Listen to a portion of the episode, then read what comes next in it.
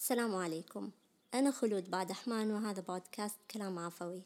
هذا البودكاست خاص جدا جدا جدا لأصدقاء خلود.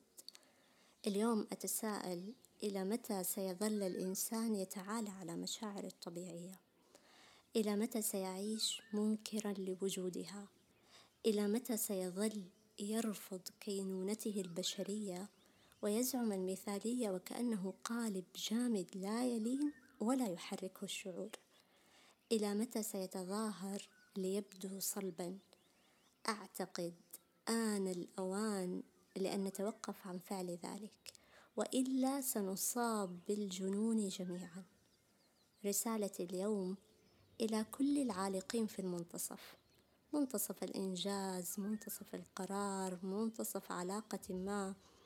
هنا أنت لا تحتاج لأي تشجيع.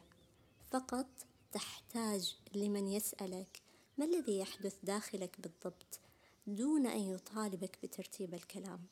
يسألك بنفس الطريقة التي سأل فيها الشاعر محمد ثبيت الله يرحمه وقال صاحبي ما الذي غيرك؟ ما الذي خدر الحلم في صحو عينيك؟ ما لف حول حدائق روحك هذا الشرك؟ أشعر بك جيدا بداخلك شيء يريد وشيء آخر لا يمكنك من الحركة. حالة من الذهول تعيشها. تجهل كيف تصف شعورك. لا تعرف أين أنت وإلى أين المسير. ولماذا أنت عالق وكيف علقت أصلا؟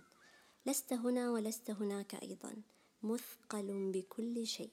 الكلمة البسيطة تصبح جبلا. وما يجب أن تقوم به صار صعبا ومملا. وبشكل أو بآخر شيء يهمس في عقلك لا جدوى فيما تفعل. ولكن أتعرف ما الذي يميزك؟ أنك شجاع وتجرؤ بأن تقول أنا عالق في المنتصف أو على الحافة. ولو قلتها بينك وبين نفسك لكفاك. نحن نعلق حين تكون الأمور فوق احتمالنا حين يضيع الهدف في زحام الحياة ونتشتت. حين نفقد البوصلة حين لا نعرف ما الحل ولا تتضح لنا الرؤية حين نجد الأدلة ولكن ليست كافية. ننتظر مبادرة أحدهم ليحسم الأمر. لا نستطيع أن نحسم بأنفسنا ووحدنا. نمتلئ بالأسئلة ولا أحد يجيب. الأقرب لوصف هذا الشعور بيتين قالها الشاعر عبد الرزاق عبد الواحد صرنا نجيء وملء العين أسئلة وملء أرواحنا حزن يعاصيها. ترى هو الوقت أم أن الرياح بنا جرت على غير ما نهوى مجاريها؟ يحدث معنا كثيرا أن نعلق بالشعور في إنجاز في علاقة في قرار مصيري في وظيفة في دراسة في مكانة ما في تطلعات أحدهم في حلم بعيد.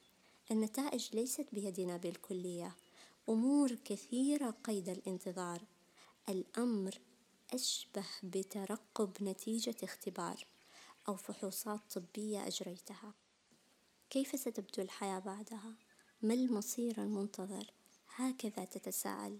وقد يحدث أحيانا أن تعلق بلا سبب. إن كنت ستتوقف تماما فليست المشكلة. لأنك قد تبدأ من جديد في مكان آخر ومن يقف سيقف على جانب الطريق أو في نهايته التي يقررها. أما من يعلق فهو لا يجد أي مؤشر سابق. فقط وجد نفسه عالقا في المنتصف. ليست المشكلة أن نعلق وكلنا نعلق.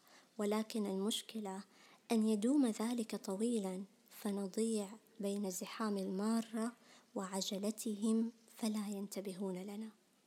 بعد كل هذا ما الحل؟ الحل أن تمنح نفسك الوقت الكافي لتعيش الشعور وقيده في مدة زمنية. أخرج عن الروتين. أخرج عن الروتين تعد نصيحة غير جيدة لأنه في الغالب حينما نعلق نفقد الرغبة بالقيام بأي شيء. ابقى في روتينك إن استطعت. اكتب كل ما تشعر به وفرغ أفكارك على الورقة إفراغ العقل بالكتابة يجب أن يكون بشكل متكرر وليست مرة واحدة، لأنه في كل مرة ستكتشف أن هناك أفكار مشاغبة تختبئ في دهاليز العقل. لا تحسم قراراتك تحت تأثير هذا الشعور، فكر إن كنت تريد أن تكمل الطريق فما هي أسبابك؟ وإن كنت تريد التوقف فما هي أسبابك أيضًا؟ وأعط نفسك المهلة الكافية، تذكر دوافعك التي جعلتك تبدأ، وما هي آمالك، وبمقدار كم حققت منها، أغلق الملفات المفتوحة الأخرى والتي تستطيع حسمها. إن كان في أمرك أطراف أخرى فكر كيف تتحدث معهم، بعض الأمور قاسية ولكنها حاسمة ومريحة في نفس الوقت، الدعاء وهذا أقوى ما يمكنك فعله، لا تفكر كيف ترتبه، فقط تحدث مع الله. إلى العالقين في المنتصف وعلى الحافة. اطمئنوا ولا بأس عليكم، شكرًا لاستماعكم، لا تنسوا تشاركوا الحلقة هذه مع الناس اللي تحبوهم بس اللي تحبوهم، ونلتقي بإذن الله تعالى في حلقات قادمة.